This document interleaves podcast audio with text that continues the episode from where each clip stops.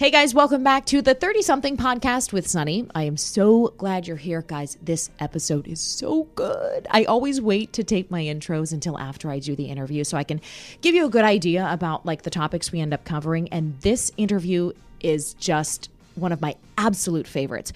Um, Doctor Romie Mushtaq. Okay, I'm going to give you the bio, the official bio, and then I'm going to tell you like my own thoughts. So technically, she's a neurologist, a mindfulness teacher. She is currently the Chief Wellness Officer at Evolution Hospitality. So she oversees the the wellness and the health of over five thousand people in that company.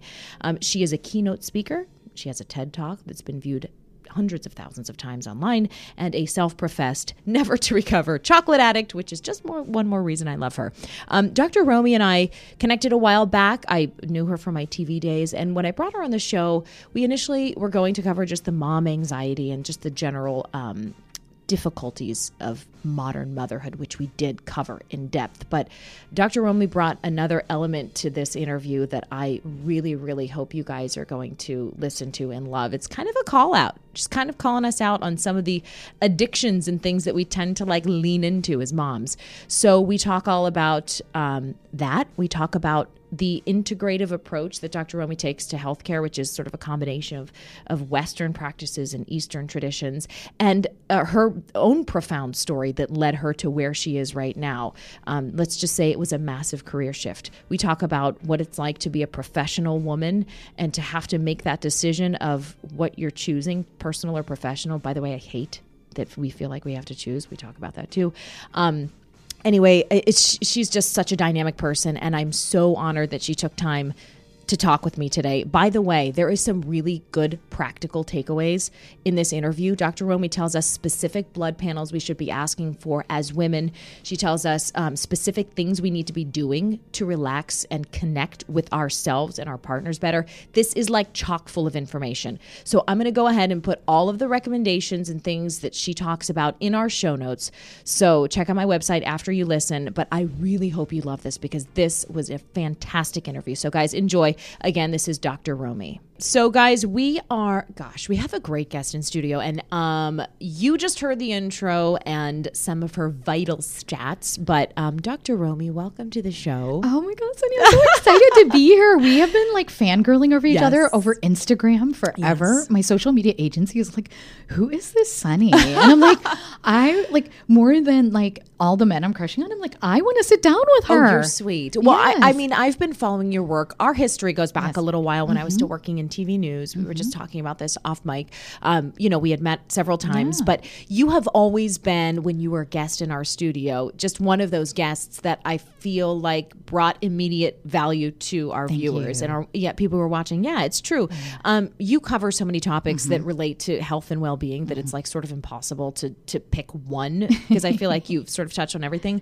But I want to talk with you today about like a lot of things that um, that the modern woman deals with, right? Agreed. So there's, yeah, yeah mom or not, mm-hmm. um, we are in an interesting time when it comes to the amount of stress mm-hmm. that we're dealing with. Mm-hmm. And um, combining careers and, and roles outside of work can mm-hmm. be really difficult. So I guess we I guess we can kind of start there. Um, your own journey is fascinating to me. So if you could tell our listeners about how you ended up being a speaker and an author and a chief wellness officer when you started. Yeah. As a physician yes. and a neurologist. So let's backtrack that. Um, I had one success mantra from my parents growing up. And, you know, I'm twenty years out of graduating from medical school. So when I grew up in the late nineteen seventies, eighties, they were not tracking girls into STEM classes. Mm-hmm. It was do home ec, you're going to be a housewife one day. I mean, I, small town Illinois. And no, my parents were like, we have one daughter and you will become a doctor. That's awesome. Right? And so that's all I knew. That's awesome. And, and it happened. But the interesting thing was that pressure to get married. So here I was, Sunny, I don't know that I've ever publicly shared this.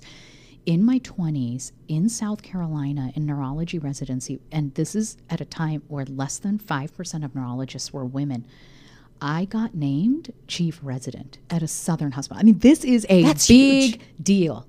But could I celebrate it? No. Why? Because I had just gotten married into a very traditional family. My husband was a doctor, and all I could keep hearing about what an awful woman I was because I wasn't home when he got home to cook meals. This was coming from my ex-mother-in-law, my ex-sister-in-law, and I don't mean to throw them under the bus because you know what part I take responsibility? I let it destroy my self-confidence and self-worth as a woman. On one side, I was killing it in my career.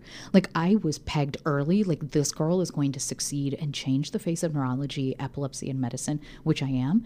I couldn't even celebrate that because I felt like a failure as a woman. That's insane to me and yeah. really, really disappointing as the mother of two girls myself. Yes. And that's not what I'm sure you imagined Mm-mm. your first taste of success would feel like. Never at all. And so here I was, looking at all my other girlfriends who grew up in traditional families. It didn't matter what culture they came from, religion. We had all, as girls, had dreams of who we wanted to be and what we wanted to do in the world. And everybody was telling me, Romie, those are just childhood dreams. Like, you know, suck it up. You need to be a wife. You need to have babies. Stay at home. Your husband's a doctor. He'll earn. And I was like, what is it about men trying to control my uterus, girl? Uh, oh, my. Well, let's let's, let's leave that. For, that I feel yes, like that, that needs to go a whole new episode. episode okay? Oh, my gosh. So Especially, yes. I made this decision that was just unheard of, I think, in the United States at the time. Certainly not in our Indian culture. I had to choose whether I was going to move on with my career or stay married in a beautiful suburb and have babies. Let's talk about, like, I really want to dive into this. Okay. Can we talk yeah, like personal right go, off the bat? Let's go, okay, yeah. Because this is just dovetails into so many topics relevant to, to what we're talking about today. So first of all, you were married how long at that point? Uh, about three years. About three years. Mm-hmm. When you told your husband, was he like, great, honey, or was he kind of on the other side like, no, okay? He, no, I mean, it was just this kind of thing that there was probably only room for one star or one. one smart person in the marriage. I'm not sure what the psychology is. He was a good man. I just think it was circumstances mm-hmm. and our culture. And we come from a culture where families meddle in the marriages too. And so even going into the marriage, I my parents were like, she's really smart. She wants to do fellowship. She is going to work. She is going to do research in epilepsy. Like this. This a, is her thing. A lot has been invested in me becoming a doctor and a neurologist and all of this. And And it was just a series of fights. It wasn't just this one breakdown fight. It was just, you know this, the sex gets bad in the marriage, the romance stops, the communication stops, like everything does. And in the meantime, like I'm no longer feeling beautiful or smart or worthy. I have just been destroyed. And I'm getting this messaging of everything of who I want to be, I need to give up in order to have the most important title of being a wife and a mother. It's it's hard to escape, isn't it? Shocking that it even was. In this day and age, and that's con- yes, the, and relatively so, recently yeah, that yeah. that's still the and expectation. So I I walked away, and I'm going to say this realistically: I am standing here strong today because I had some good therapy, Sunny. As a doctor, yes. I recognize like I am the big. I was yes. in therapy two days ago. Like, I therapize yes. when I'm like yeah. when life is good, when yeah. life is bad. Mm-hmm. That touchstone, that third yeah. party, or well, yeah. I guess second party or objective party, yeah. um, means everything. It does in, in sorting your mind out. Well, now we fast forward to where I am today, and I know we'll backtrack a little bit, but you know, I serve thousands of people a month. A chief wellness officer of a company of over six thousand people. I can't do what I do publicly and share of myself unless mm-hmm. there is a team of people right. working on my health and on my brain and on my health, so that my nonsense is not being projected out to others. Absolutely. And mm-hmm. it's it, it's the responsible thing. It's not like you're yeah. irresponsible if you're mm-hmm. not doing that, but it is a responsible yeah. thing to do to tend yeah. to your mind. We focus a yeah. lot in this day and age on our bodies and our appearance, and we that do. matters too. Our physical does, health is important, does, but sure, we but need to focus on our brain and our minds. You do, yeah. and there is, um, you know, there's nothing wrong with literally just letting it all spill out once in a while, whether that's mm-hmm. a confidant you have that can remain objective or it's a therapist. Yeah. It's so vital. And your sister of like circle of sisterhood yes, friends. That's like, so strong. Oh my gosh. Mm-hmm. Like my sister friends from childhood, from med school, from different points in my career. Like these are the women, you know, you can call at two thirty-seven a.m. and say, girl, can we go get ice cream? Or like, uh, I'm having a mental breakdown, get mm-hmm. on a plane and come cross country. Absolutely. Like whatever it is, you know? Well, so let's, let's go back And, mm-hmm. and talk about how, because this is it seems to be a pivotal moment in yeah. your professional life too. Yeah. Um, you, the end of your marriage, you had yes. been married how long? And and Three at that years. moment, were you ready to make that decision to to walk to to focus on my career, to focus on your and career? Like this is it. I am dedicated to neurology, to epilepsy, and at that time doing research in women's issues and hormones around epilepsy mm-hmm. and women's health because it was an area that really needed it. And this right. is why I was getting mentored by a lot of amazing male neurologists because they realize, like, here's a smart woman mm-hmm. who has passion, and she will help steer the ground to look at women and women's brains and hormones. And so we were doing that, and I was slowly building my confidence back up in my career. And then we fast forward, I get through fellowships and training, all the long things you go through in medical school. If you watch Grey's Anatomy, you know the process. I don't need to go through it, right? And then I start interviewing. And again, I remind you, less than five percent of neurologists are women. Every academic institution I interviewed at, guess what the, they asked me? I can only imagine. Um, are you married, and when are you having a baby? Because we can't hire you if pregnancy is going to be planned in the next year or two. Uh, it would negatively impact our revenue. Um, women doctors don't work as hard when they're mothers. I mean, this this is the stuff it's I was insane. hearing. Yes. I mean, and, and let me yes. let me say this as a woman who worked after having two yes. children. There is no one more productive in a workplace than Girl. a mother. Yes. We can get Girl, shit, shit done. done. Are you we know allowed what I to mean? say that on Yes, it? we yes. can say whatever the oh, fuck God. we I'm just kidding. Whatever the heck we want. Um, no, we can say whatever. I do have to keep my clean rating, though. I yes, think. we do. Okay, so we will um, edit so that. So sorry for that yes. one. Maybe we will. Maybe we will. Okay. I'm feeling saucy today. But, um, I, you know, I, I like to go back on this sort of like, Um, intersection of relationships and professional life, though, yeah. because it's fascinating to me that in this day and age, women still feel like they have to choose. Did you feel like you had to pick one or the other? I did. My entire and there was time. no way and, to like. And Cindy, here's marry a really the two. tender moment that I'm going to have with you. I think since I've been divorced, I've been in a few long-term relationships with amazing men who were professionals and like did everything to like get me going on my career. And even now, when they see a big win online, they're the first people to reach out and congratulate me. But I'm single. And it's awkward. Like now that I have this growing public mm-hmm. um, persona and a growing platform, I find myself in that same place again. What What is that place? Tell me more. Um, trying to figure out, oh my God, I'm getting a little teary-eyed here. Um, thank God the video is not rolling, but hoping and holding intention that there is a man who is going to be out there to support me, understanding that I am a woman on a mission. Mm-hmm. And I may not be there Sunday morning to get up and, and make breakfast and coffee and read the paper together because I'm flying off to some corner of the country to be of service. And um, it's a calling. You you know it. If anybody is listening and you have a calling, this is not about my job. This is, uh, you know, I'm a woman on a mission to change the narrative around how we approach brain and mental health in the workplace. And um, I'm scaling at a, a pace that most entrepreneurs don't. So you know you're onto something. But it has come at a conscious sacrifice, Sunny. Does it hurt to to realize that? At moments, yes. Yeah. I'm human. So there are moments like, wow, I just had a big win. Who am I going to share it with? And yeah. thank God for my sister friends. Yeah. And I think that's a moment I want you to take from here, because one thing I've learned, all my sister friends who I lean on right now are married. And they'll tell me, Romie, I have those same lonely moments even inside my marriage. Oh my gosh, there yes. is no one person that can fulfill you. And yeah. I just talked to a girlfriend about this yesterday. And we always say, thank God for you, because you fill this cup in my yes. life that my partner can't fill yeah. and this friend can't fill. Yeah. And it often is the women in our lives that, that are there for us emotionally, emotionally. in that way. Yeah. And yeah. even if you have a healthy, loving marriage, there's just something, a relationship that a woman can give you. And when I was doing my integrative medicine um, boards, this is one of my favorite studies I came across was in the last like twenty-five years, billions of dollars have gone into research for breast cancer. And for stage two, three, four, we've not really improved mortality or morbidity a whole lot, mm. maybe by six to nine months with all the advances in chemotherapy and surgery and all that.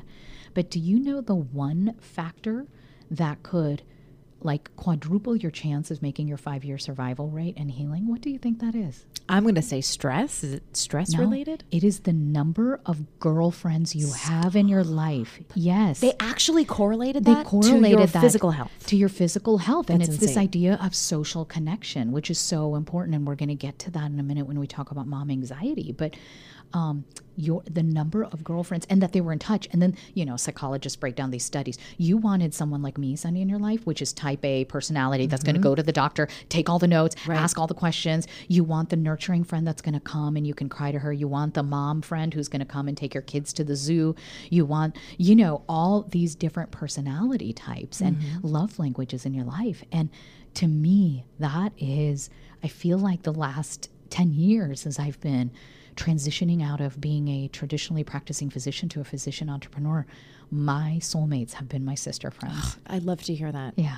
There is there is something irreplaceable about that bond. Mm-hmm. You know, and I'm just reflecting on my own journey hearing you talk about this, and I have heard this narrative play out no matter what the field was that the woman was in. There comes a time when our personal lives and our professional lives just uh, intersect with mm-hmm. such an explosion that we are forced to decide. I walked away from a career yeah. as well. You know, I yes. chose one path, and you never quite feel as a woman that you've ever one hundred percent made the right decision all the time. And it seems unfair so I, I'm that that's the price we pay. Actually, I'm going to tell you this, and it's going to sound bold, and it's going to sound really arrogant, but it's not. If people know me, I don't regret for a single day the decision I made. I love that. Because deep in me, my mindfulness practice has taught me mm-hmm. there is a mission, there is a knowing. Am I on the right path? And yes. And I am also very fortunate. I get to see the impact on a daily basis of what I'm doing, that I, I know I was chosen for this. Yes. I, I wasn't someone special that like, God gave me a mission, and no, this is where I am. I trusted gut. my gut. Yes, yes, okay. exactly. I we need to dive into this. So I okay. was listening to your TED Talk, and mm-hmm. um, I have written extensively about this topic, listening mm-hmm. to your gut as well. I also feel that women have been trained out of listening to that mm-hmm. for, I don't know, millennia. We have been told you're hysterical, you're overreacting, all these, you know, stereotypes associated with women's emotional breadth. Let's put it that mm-hmm. way. Um, and it was a real aha moment for me. And it shouldn't have been, because I was in my thirties. I was a fully, you know, grown woman at that time, that I could listen to my own heart and gut and mm-hmm. actually follow it. Because for so, and my gut was telling me something that externally people were saying, don't do. I wanted to walk away from my mm-hmm. job. Don't do it. Are you crazy? You've worked so hard. You, you're doing well. You finally are where you want to be. But it, it was at such odds with that feeling in my yeah. in my heart, and I was disappointed that it took me that long. It took me years to listen to it. Most of us are in that Is place. That, why do we it have such a hard time listening? Life-threatening illness. We need to talk about this right so, now. Yes, yes, this is insane. I was story. not listening, and so it was coming up as anxiety, difficulty sleeping, a busy brain. This was my when neurology you were practice. When you were practicing, I was. Still. I was. Okay. Um, I was on faculty at a medical school, seeing patients, doing research, and teaching medical students. So the trifecta, doing okay. it all. Were you here in Florida? Or where were no, you? No, I was in Wisconsin. In at Wisconsin, the time. Okay. And so you were running yeah, at full speed. I was running at full speed and dating and and and, and buying good shoes, and I thought I had it all. And uh, I started to get this chest pain, and I started to feel anxiety. And it turned out I wasn't listening to my gut, and it kind of progresses to the point. You know, I was responsible. I'm a doctor. I went and got the chest. I'm in my young thirties at the mm-hmm. time, and I had the chest pain checked out. And they were like, "Oh, you're just type A personality, like every other junior faculty doctor here. Stop all the chocolate you're eating and take antacids." Hmm. So I stop the chocolate, and I take these rounds That's and rounds of antacid, girl. Yes, chocolate is medicine. Yes. I don't know if any of your listeners, chocolate is medicine. My tribe. Dark chocolate. Yes, dark chocolate, mm-hmm. me too, right? So I stop it, and it didn't get better, so I stopped the antacids and restarted the chocolate, right? And the, smart girl. Like, life gets worse, and I'm now starting to wake up in the middle of the night, and I physically cannot breathe, and I'm choking on, on my own saliva or vomit. And it turns out I have a diagnosis of a rare medical disorder called achalasia. Most people, it gets diagnosed in your eighties, nineties on autopsy. And it turns up for me, because I was so stressed out and anxious and I wasn't taking care of myself, that my physical body deteriorated. This is the mind-body connection that is scientifically proven.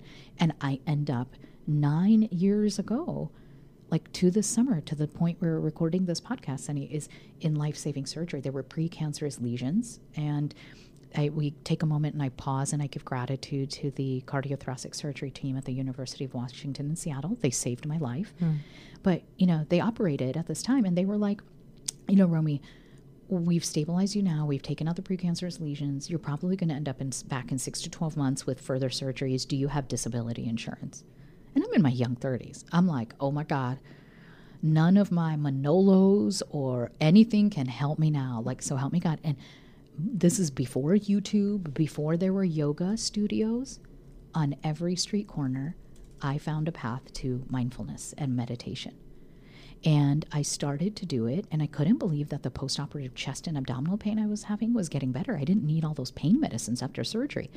But then I started to lift out of that dark place that so many of us women, when we have that explosion, like you called mm-hmm. it, happen in our personal and professional lives. And so it sent me on a journey around the world to learn about integrative medicine, this intersective science of, of Eastern medicine and mindfulness. And, you know, what is it that we in America as doctors and healers are missing? Mm-hmm. That we're not, we're unhappy, and people are happier without all the things we have in our healthcare system here. Is it still missing from what you see from the outside? I know you're not working in the system. It's still per missing, se, yeah, but because I still consult with healthcare clients. They're getting there slowly, but it's it's a sh- it's like the Titanic hit the iceberg, mm-hmm. and we're slowly navigating the right. Titanic before it sinks. Why do you think Western doctors were so hesitant to embrace that mind-body correlation? Connection.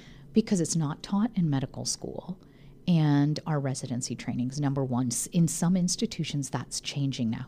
But also because um, healthcare is capitalized in the United States, so we're kind of getting into politics. It doesn't matter what side, so um, I apologize for the segue, but there is more profit to be made in medicine when you're prescribing a pill or doing an x-ray or taking a surgery rather than really teaching people to cope, to co- better ways to promote mm-hmm. health and wellness. Mm-hmm. And I think you see this movement, integrative and functional medicine. Forbes magazine has listed it the number one overall business trend of two thousand nineteen. So wow. It was listed as the number one healthcare trend last year. And this mm-hmm. year it's like the number one overall trend. And that's why I'm busy doing what I'm doing for all of corporate America. So I think slowly we're going to see healthcare shifting. sixty-two medical schools now have an integrative medicine fellowship. That's great. So we're getting there slowly, right.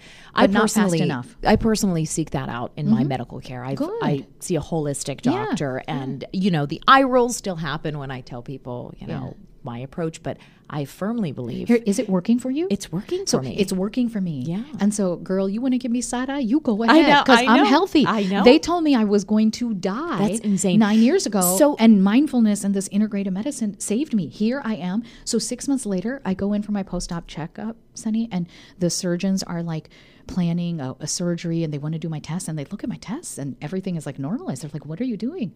And I tell them, well, it's my mindfulness practice. I found some integrative medicine healers. And by the way, I'm training for my first half marathon.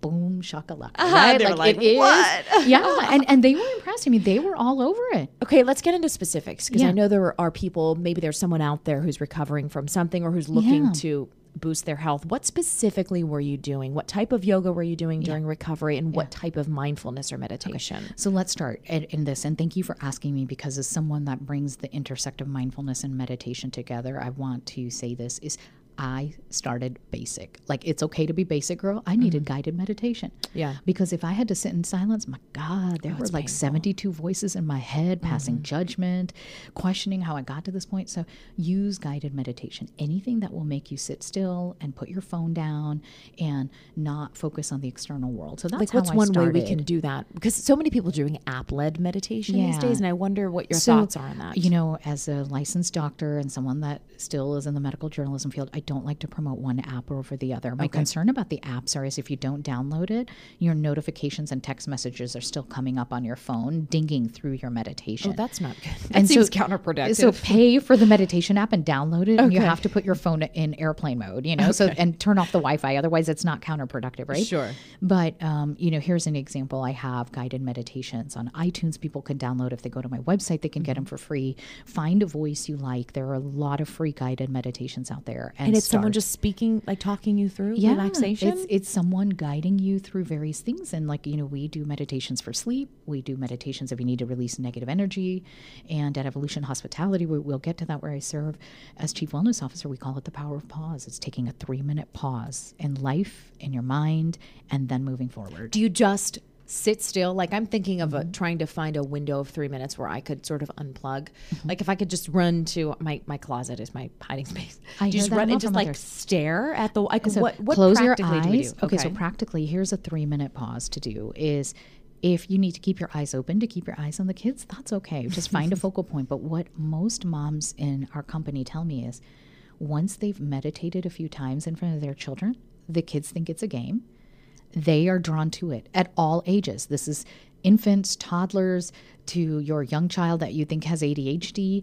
Um, and I think there's inher- inherent purity about meditation that children still have because they've not been exposed to the outside world and become cynical yet, that they realize this is our true nature, to find moments of stillness. And we just sit and together. sit together and deep breathing, inhale through the nose to the count of three, pause, open up the mouth deeply, and exhale to the count of four.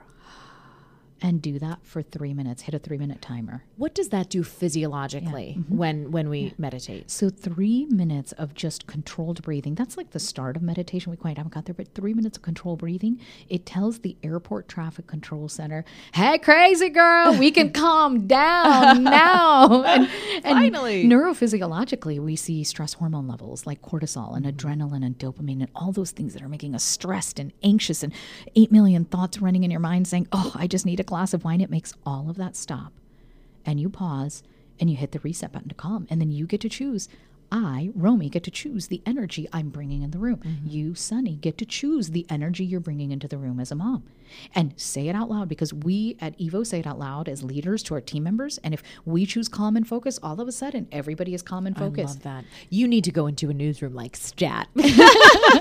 There are so many loud conversations happening. Yeah. Um, and that's true, I guess, in any workplace. But mm-hmm. in particular, you know, there's so many workspaces these days where it's not traditional. There's not walls and doors, at least where I used to work. It was, you know, we Co- were this close. Working space, yeah, it yeah. was a low divider. Yes, yeah. I mean, I caught your sneeze. There was one time someone across from uh-huh. me, this is really gross, was clipping fingernails, and it yeah. landed in my food. Acro- yeah. I was, I can't even, I can't. I I'm, mean, it's technically collagen, but it's oh, not your own collagen, yeah. so that is just extra. Ew. It was horrible. But anyway, just to illustrate how, how close we were in the newsroom. It's a really valuable lesson, though, because I think that technology has taught us to be very reactive these mm-hmm. days, and all you need to do is like scroll through the comment section on someone's Instagram photo or on an art- online article to see that we enjoy being reactive, and we love getting a rise out of people and just kind of being a, you know, like not we personally, you know, but when you people look do. At organizational psychology, the United States is slowly shifting into what we call the mob mentality. Tell me more.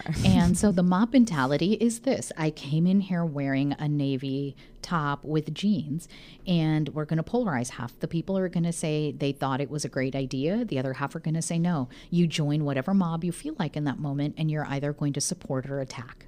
You pick any issue. It doesn't have to be politics. And this is why you see Instagram followers or people on Twitter or on T V. I mean, it could be anything as basic as a piece of clothing to, sure. you know, legislation. And it's called the mob mentality, and we need to get out of that. We've well, yeah. lost our sense of self. Oh, and that's why it's stressful even to open up your phone and scroll through social media. There's so yeah. many like stigmas attached to the things that people are posting, and it doesn't even have to be a controversial and, and here's, topic, here's but people the thing just I, I'd get love out. To just tell people. And you hear it, but please hear it from a doctor. I've been practicing for twenty years, and now at a scale, um, you know, to corporate companies and top executives and athletes and people who, if you looked at their social media, they look perfect. Everybody has got a problem. Everyone has an evil voice in their head telling them that they are no good, they are not worthy, they are not uh, beautiful, they are not skinny enough, smart enough. And everybody has problems. And yet there's this need on social media to post that perfectly filtered shot of your family or the new gift your spouse brought you or whatever. And yet they'd be sitting in my doctor's office with profound anxiety or depression. And their lives are nothing like what they've been posting on social media. And that is true for your neighbor. It is true for the celebrities we follow. Like your homie, Romie, is telling you, it ain't real what's in your news feed. I love it. And it's true. As someone who's forced to mm-hmm. spend a lot of time on social media, you yeah. know, with, yeah. you know, I, well, my community is there and, you Likewise. Know, interacting. But yes. it it can be, I consider myself pretty immune to, like, I can see through, like, yeah. you know, things. But sometimes even I get, I'm like, oh, my gosh, you know, well, yeah. my life kind of sucks compared to, you know, Anna down the street. And, She's and, got and that's normal. A brand new convertible. Uh, yeah. You and know, comparison but, is the thief of right, joy. Right. But you do, but you bring up a good point. Mm-hmm. The mindfulness really does combat that because mm-hmm. I have, and listen, I'm by no means great at this, but I have always been a, um, I've always been the type of person that took time at the end of the day to reflect and yeah. have a gratitude moment. Yeah. And I think that the cumulative sort of like good energy of mm-hmm. dedicating literally one minute of time mm-hmm. to this mm-hmm. kind of builds up your armor a little it bit. Does. Then you start to realize, you know what? Yeah. I have enough in my life. Yeah. I have enough. And so let's let's build this for your tribe. So I thought about taking a pause for three minutes. If people were eye rolling at me because they've got toddlers and they were like, I'm lucky for thirty seconds. Let's give people even a minute to do the deep breathing, and let's add your idea of gratitude in there. A moment for gratitude, Sunny, because gratitude stimulates serotonin and melatonin, the feel good and sleep good hormones.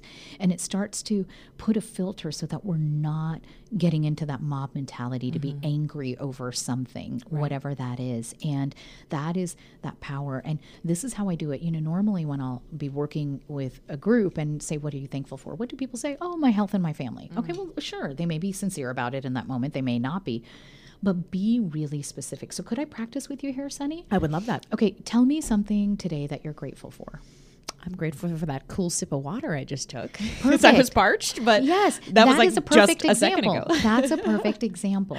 And because you were very specific and you're remembering a sensation. So when people right. tell me they're thankful for their kids, I, I go forward to say, how about this? And, and then I get them to deal further. And they're like, oh, I was so thankful. We all got to fry bacon together this morning. And we were telling bacon mm-hmm. jokes over breakfast and laughing and having a really good breakfast. Like that's be, specificity. Be very specific, yes. and that you're bringing a memory of a sight or a sound or a taste or, you know, a touch into that memory. I love and that. So that is um, how, and so what if, if we said for your tribe, it's could you give us one minute of deep breathing and that gratitude that we want you to mm-hmm. soak in your senses, the taste, the sound, the feel, the touch mm-hmm. of that gratitude moment. And really a minute, a minute is doable. Eyes open. I mean, every, you, you plop the kids in on the sofa next to you or in front of something yeah. for, lit- I feel three like that's minutes, doable. Even three minutes, because even when I get people that are protesting that they're quote too busy, everybody has three right. minutes. Sure. We really do. Well, and I think too, like, you know, like I said, I'm not an expert, but something that, that I found going through difficult times, which everybody does. I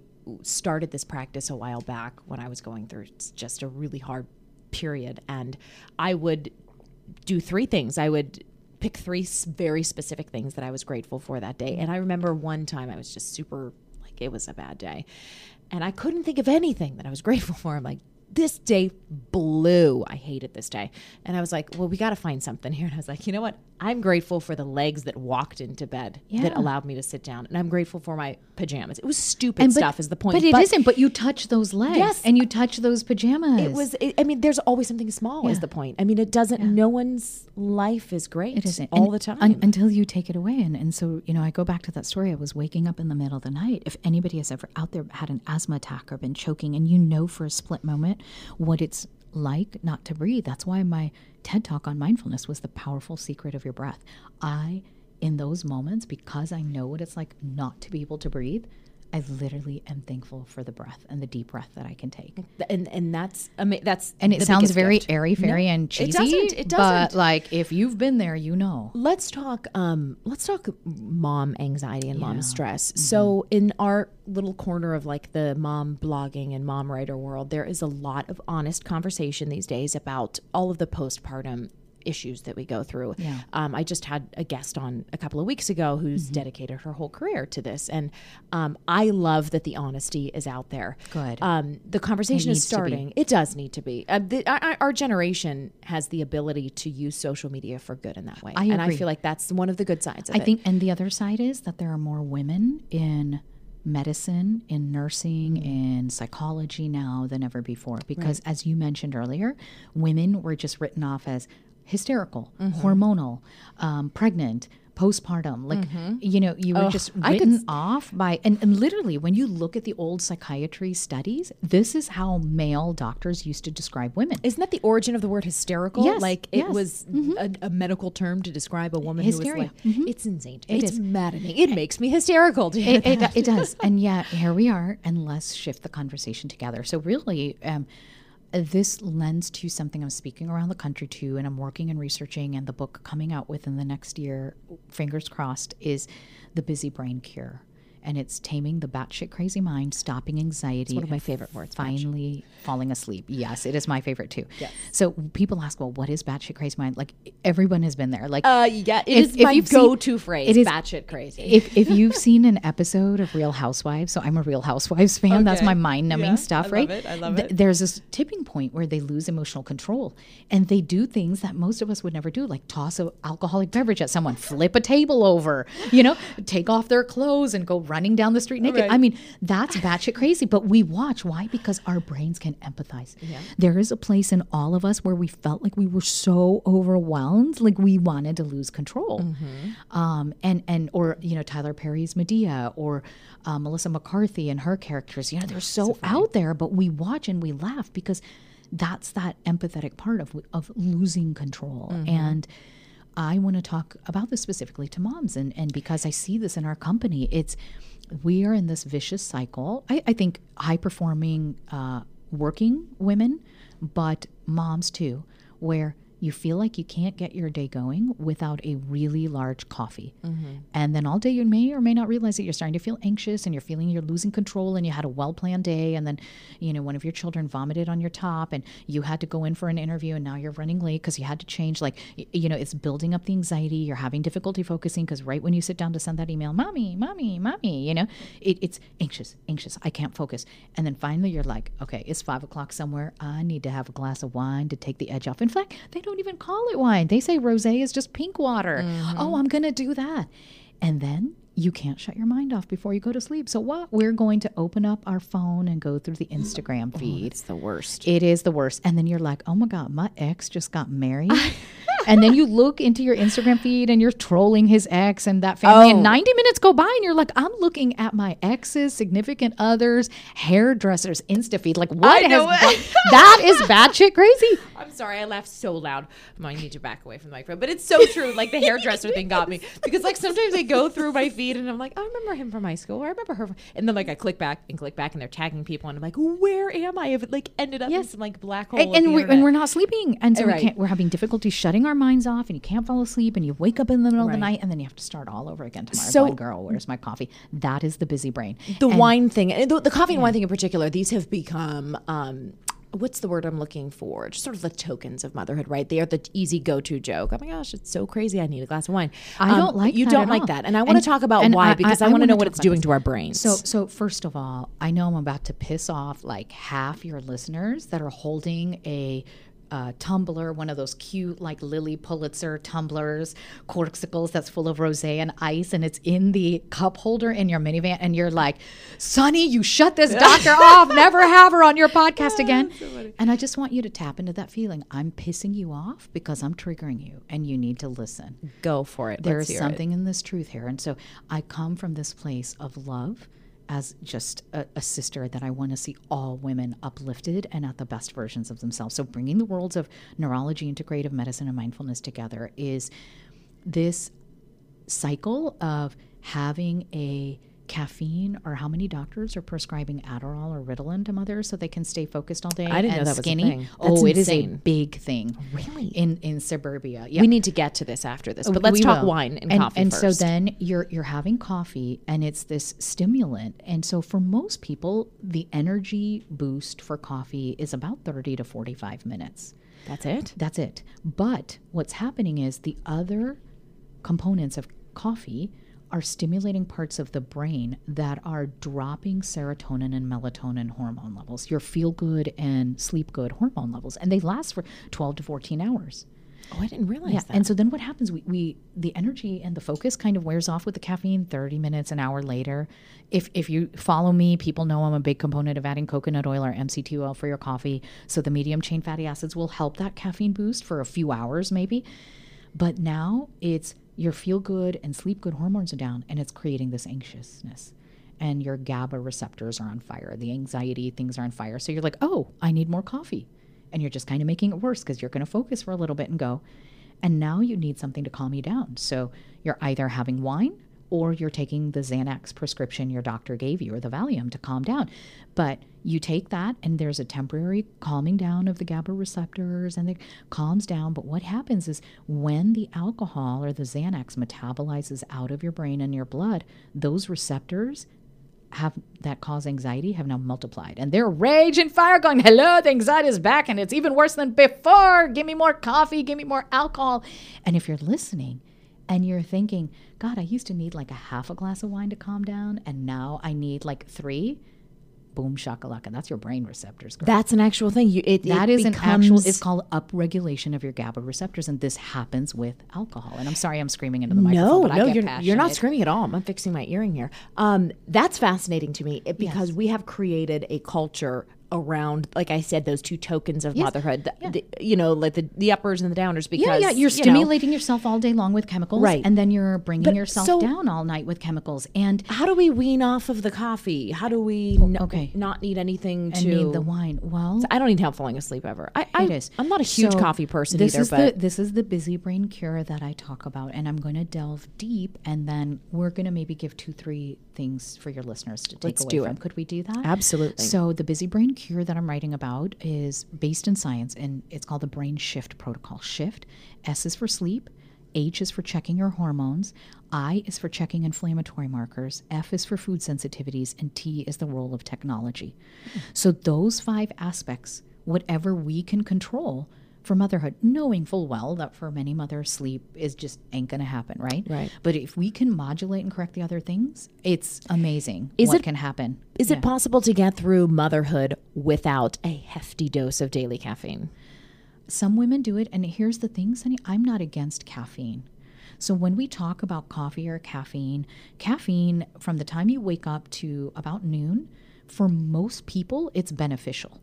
It protects your brain. It can help focus. It can help metabolism, except unless you have anxiety and difficulty sleeping and difficulty focusing and you're just feeling that out of control mother, then coffee is no good. You're just making the anxiety worse. So do you go cold turkey? Oh, gosh. No. no is, is there like no, an actual no. withdrawal? Oh, there's withdrawal from the wine. There's withdrawal from the coffee. From the coffee, Your too? kids are going to hate. Your husband's going oh, to leave goodness. you. You're going to want to leave your own body. Like, let's not do that. What, do you just like wean down like a cup well, per week? Here is the thing that we need to do, and this is the time to have an honest conversation with your doctor or healthcare mm-hmm. provider, because I start with the wine first. Okay. Because that is more toxic and more inflammatory to the brain and to the gut.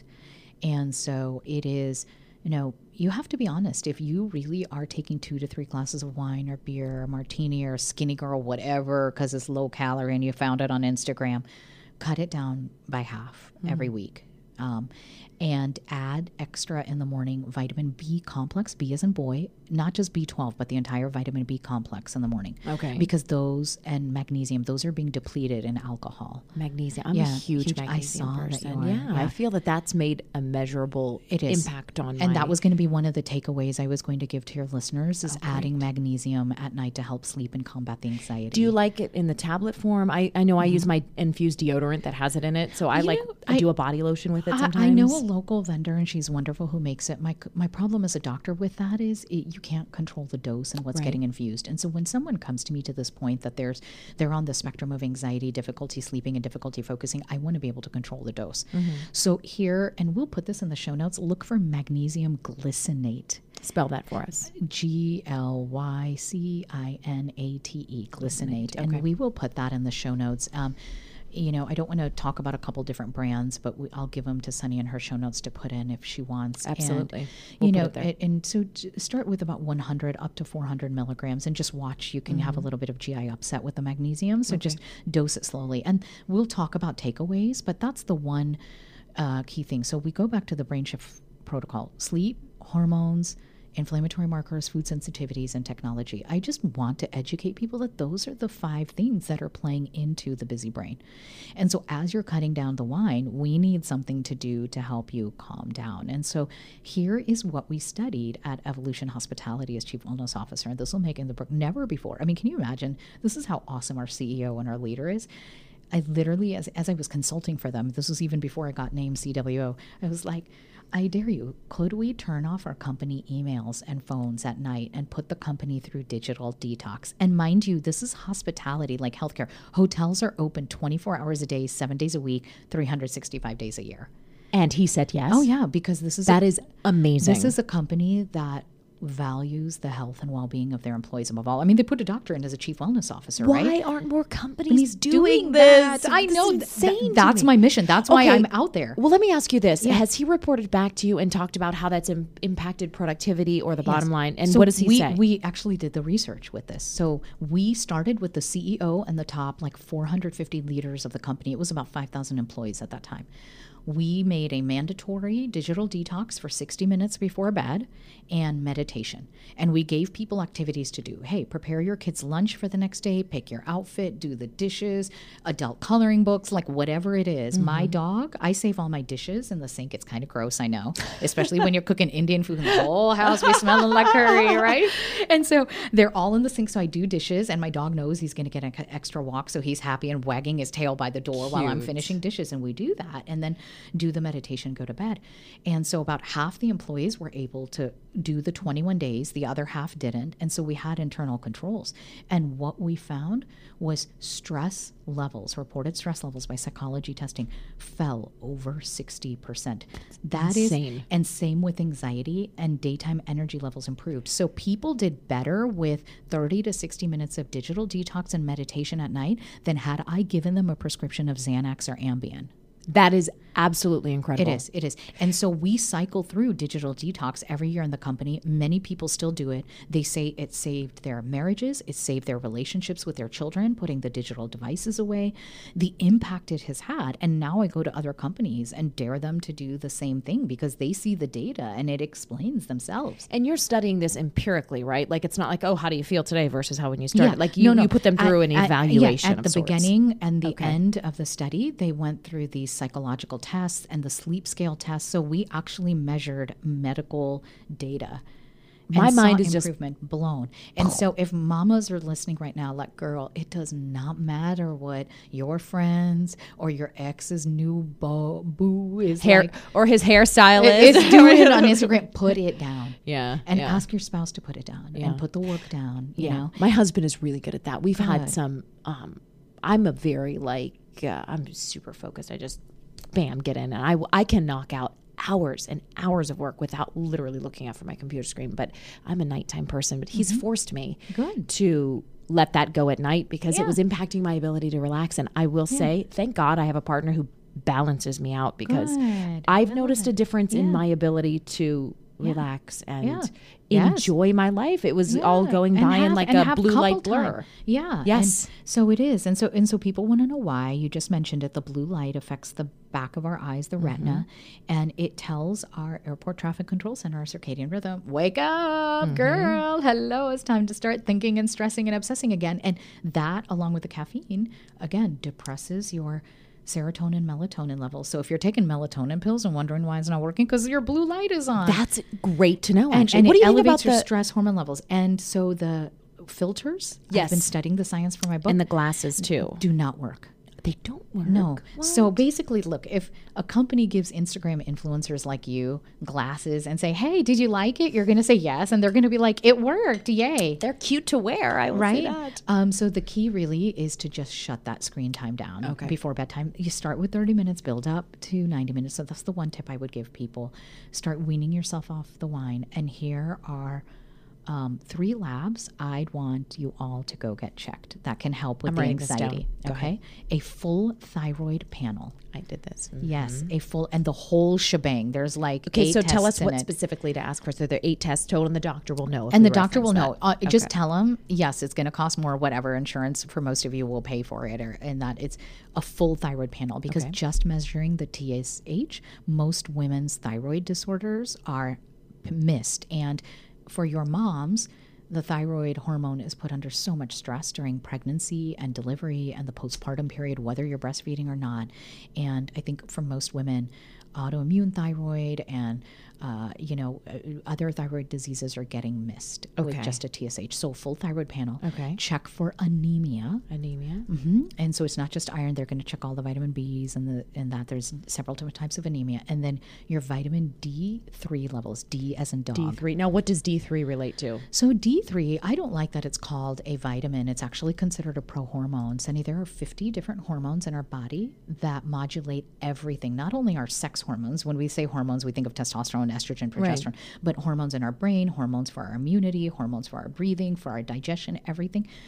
Those hormones can't function without two things, vitamin D three and magnesium. Is D three the type we get through sunlight exposure? Most people, right? But so, you know, you're Caucasian. For you, ten minutes a day without sunblock exposing your full limbs would give you enough vitamin D three. For me, I have darker skin, so I need about forty minutes. But for most Americans, we have so much inflammation in our body from the stress and from our food and our lifestyles that the mechanisms that convert the sunlight, vitamin D two into D three are not working, and that's why we need extra vitamin D three. So people think, oh, I don't have a problem with D three. I live in Florida. Mm-hmm.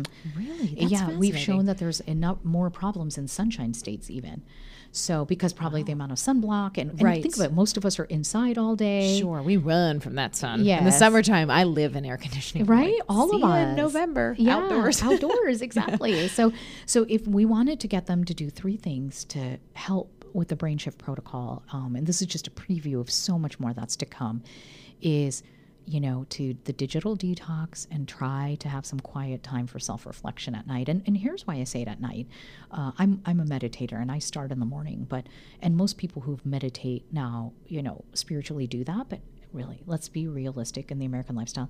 Most people, the alarm Uh, goes off in the morning, or your kid starts crying and you've hit the ground running. Oh yeah. And you're no. already so behind getting kids to school, getting them ready, getting to work, whatever it is.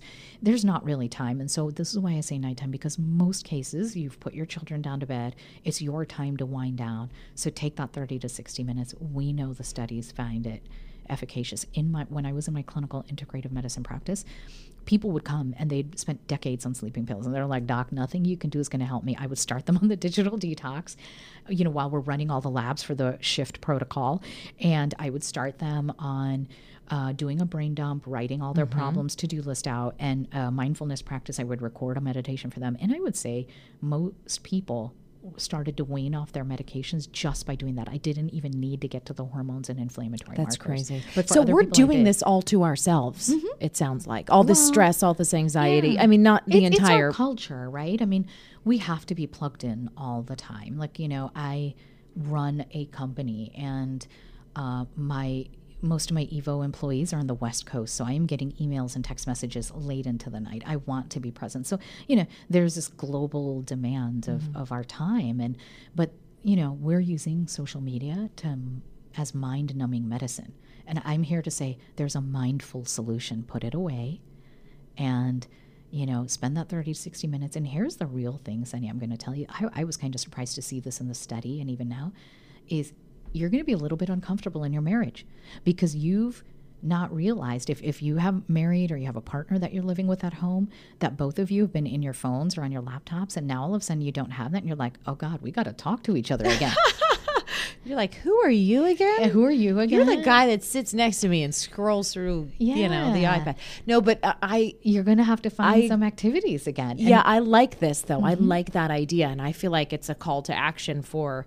like you said, anyone who mm-hmm. spends time around a significant other, yeah. you will like unlock so many more yeah. things, dimensions of their personality yeah. when you're actually interacting with it, them. I mean, in that twenty-one days we ran the study, we saved four couples. That's they reached insane. out to me. What did they say? I mean, they were like, okay, I can't get my spouse to do this, or we're doing this and we're arguing. And so I was able to kind of talk to them about ideas to do as a couple, and if not, recommend that they go to therapy. And mm-hmm. so, you know, a couple months later when we were revealing the results of the study, like I heard back from them and said, thank you. I didn't realize that we had such a dysfunctional relationship, or I was so disconnected disconnected from my partner. And now, like, because we do, we have activities to wind down tonight. I mean, after spending time with kids, sex was like the number two reported activity that people were doing instead of instead being on their phones. I'll I'm take like, that over some iPhone like, scrolling. Hello, bring romance back to the bedroom. I yeah. mean, sex is one of the best things you could do for your mood. Oh, that's good to know. Yeah, I mean, I, I always, always sort of anecdotally felt yeah. that that was true. But yes, it is. It is. It'll bring those serotonin Chemically and too, melatonin yeah. and the feel good and oxytocin and everything right back up, right? Even cuddling or kissing, you know, if you don't feel like professional cuddlers sex. Are a thing. Did you know that? I, I, you know what? I saw that on T V and I didn't know. Is that a real That's thing? That's like a real thing. Yes. Oh, okay. I mean, if you're a person who does not mind like getting all up in someone's personal space, yeah. like there's apparently money to be made. There's money to, okay, well yeah. now we have a, a life uh, kind of goal for some people that are That's listening right. out there that, that like to cuddle. I, if you're willing, like I, I said, I if you have like no personal boundaries. For a living. It's interesting. I don't know if you do too, but you know, I, I'll give a talk on stage and oh, an I'm audience sure of like just, yes. five hundred to five thousand. And I'm talking about the brain shift protocol and I've hit a nerve. And so there's a line for an hour to three hours afterwards of people just telling me their problems. And as I'm sitting and just present and listening and letting them know that I believe in their healing, I, I get hugged and touched oh, yeah. all the time. There's just this need for mm-hmm. human connection. I, I'm a big hugger and toucher. Yeah. Like that's my, yeah. um, that's how I yeah. tend to be. I've noticed that if you're not like naturally like that, I can really make, I make a lot of people uncomfortable mm-hmm. by just, you know, getting in their space. So I try to be more aware of that yeah. now, but I'm such, I would probably be one of those people. It's like hugging me, thank you. Because I mean, I'm Italian too. So we're very demonstrative yeah. yes. in our affection, generally Girl, speaking. Like, okay, so the region from India where my family's from is Punjab. We consider ourselves the Italians of the oh, Indian I subcontinent. Love it. Oh, Food, my goodness. Vivacious. We yes. too are like, you know, over the top gestures, life, oh, yes. everything. Oh yes. Everything is done in a passion. Oh yeah. I, it yeah. was a real adjustment for my husband seeing like our family in action. He's like, I just, first of all, I've never heard conversations conducted at this decibel level. Yeah. Like, I'm like, this is, I always say, this is not screaming. This is how I talk. This is happiness. This is how I talk. Yeah. And in fact, my mom was just telling me today, she said, I listen to your podcast, but you've got to stop talking and laughing so loud. I said, I'm just so full of, you know, this is my reaction to things. And joy. And that's what I you wanted know? to say. So like, I come out of that dark place and I can laugh now and I can do that again. And people who knew me in Danville say they see the young Romie back again. There is this knowing and joy when you come out of that dark place. So this is my challenge to your moms that are listening. Could you put down the wine? It is not normal to be day drinking. Like there is a social media movement to sell more alcohol or make you feel more acceptable that you can drink rosé or whatever the fancy drink trend this summer is all day long. That's day drinking. That's promoting alcoholism. It is making your anxiety and insomnia worse. You do not need a glass of wine or a skinny cocktail or beer to take the edge off and survive being a mother at night. There is another way to do this. And I'm here with Sunny to say, let's try this. Like, could we it. start with a digital detox, get those labs, t- you know, checked, and magnesium. And we will put them in all of Sunny's show, show notes. And we yeah. Will, yeah. Mm-hmm. This is such good information, Doctor Romie. I honestly want to keep you hostage in this podcast studio and talk for like, we've been talking for almost an hour. Okay. But just to like dig through your brain, but I won't. Um, I do want to ask before we go where we can keep track of your next yeah. journey. You mentioned your book several times. Tell us again the title and when you think it will be available. So if you go to D R Romie dot com, uh, D R R O M I E dot com, and sign up at the Busy Brain Cure right there. We are sending a freemium out right now to people that introduces everything and has written down exactly what you and I have talked about along where to start. And as I'm writing chapters in the book, we are releasing it out there in the world. It's great. Hopefully the book is scheduled for twenty twenty. We'll have a, a publishing date soon. And, um, it's coming out and I'm excited. And I, I'm so excited that I get to give birth to this idea here in Orlando Your and the mom. family. Yes. And it is. It yes. is. So this is fantastic yeah. information. And guys, I feel like, you know, uh, this is an interview and, and, and a resource. This wasn't just like, I love hearing people's stories, of course, and their like sort of personal achievements, but you gave us so much good practical, like good. act now information. And I accept the challenge. I'm not a wine drinker personally. Maybe okay. I'll put my Nespresso machine away a little earlier in the day. Yeah. After, how, how about after this? The yeah. challenge. So I'm, I'm a green tea person too, green though. Tea? Okay. Is so, that okay? Yeah. But could, but that has caffeine too. Right. So it's a really great, you know, uh, antioxidant and all that, but could you do decaf green tea? Yes. Later I in the used day? to do that. Yeah. So So I never really drank caffeine, how, and then I started, yeah, and I was like, well. If your anxiety is better with the magnesium, it's okay. But I still, I typically tell people by twelve or two, put the caffeine away. Okay. Now, listen, let's be real. We all have some late nights because sure. of work, because a child is sick. Like, I'm going to give you a hall pass then, right? But on a day-to-day basis, for you, it's going to be, you know, the caffeine, we're going to cut it down. Yeah, at, I can cut it down. I'm about at, I'm at about at two cu- two cups a day. Either, yeah, like perfect. I said, either it's green tea or yeah. it's from our Nespresso, yeah, yeah which I happen to be still yeah. carrying. This was made, okay, it's two forty-eight as we're taping this. Uh-huh. This coffee, which is three-fourths full, was uh-huh. made at nine thirty this morning. Ew, girl. I'm one of those weirdos that like stuff be okay rancid. Ooh, listen, my D D creamer is still all right in there. I do the double double God, or I extra extra. Whatever stomach it's just did some flip flops. Like, I mean, I'm not. Dr- I, like I think it's curdling it, at the top. I know it's pr- it's probably. Let me smell. Yeah, it's okay. It's okay. It is. And so my thing I'll tell you that I, I've been doing is I, you know, travel for a living, speaking, working with corporate clients. They want to go out to fancy dinners, and yeah. somebody is opening up that bottle of fancy wine, yes. rare vintage. I, I have been working very hard to say no, because when I say no, and I want to share this with your moms, is it makes people around me uncomfortable, because now they're aware they're drinking. And I just say, hey, no, you know what? I've got an early morning. I have to speak tomorrow morning, and I can't do that with wine on board. You all please go ahead, because you will be judged when you say no. All your other mom friends are going to be like, girl, what's wrong with you? Yeah, like, why are you not? Yeah. yeah. Mm-hmm. And you're going to feel the peer pressure. And so I feel that in corporate America. And I just started. And what I found was other people who really didn't feel like drinking during the week, because we need our brain activity. Yeah. Now all of a sudden we're like, cool, I'll be like Romie, and I'm going to yes. have some, you know. I'm all for that. Stand uh, yeah. on your own. I have, yeah. I've, you know, been I'm the outsider in a lot of ways, but been the outsider in that regard mm-hmm. before. And I think people think, you know, what are you trying to prove? I'm like, no, really, I just it's for me. Yeah, I mean, I you know, own like it. Maybe for like at a nice dinner. I mean, even then, I never. I'm yeah. notoriously like you know drunk, ap- literally drunk after one glass of wine. Oh God, so I'm too. not. I guess it's maybe either really weird or really fun but to hang at, out with. Look at how fun we've been yeah, on water you know. and coffee right now. Can we're you imagine both of us in that state? I think I'd be sleeping. Crazy. I'd be I, you know, sleeping. It, yeah, yeah, I would. Mm-hmm. Although you know, Mama does like a tequila shot when she's out at night yeah. every once in a while. That's okay. No, and that's okay. And you know what? On a special occasion, I yes. love celebrating with champagne and the stuff from France, not oh. the like.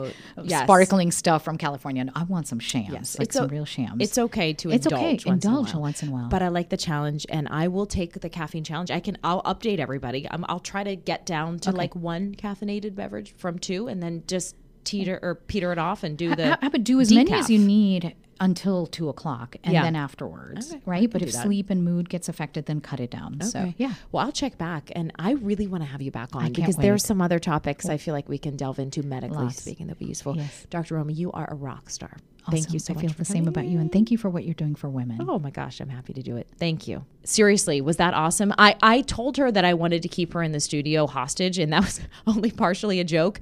Um, I plan on bringing Doctor Romie back to talk more specifically about things like hormones and, um, you know, postnatal health. Would it be postpartum health? I guess it would be. So let's let's count on that. But for now, all of the things that she covered are going to be on my website under the podcast tab. So check out sunny abata dot com or just sunny dot me. It's a little easier to remember. Click the podcast tab and this episode, and you'll see all the recommendations that she had in there, including those um, blood panel recommendations and the magnesium and all that good stuff. Again, her website is d r romie dot com. That's Doctor D R R O M I E dot com. Make sure you check it out and follow her on Instagram as well. And um, yeah, a great episode. I'm so honored she took time to talk with us today. I hope you guys enjoyed, and I will see you back here next week with some more good stuff.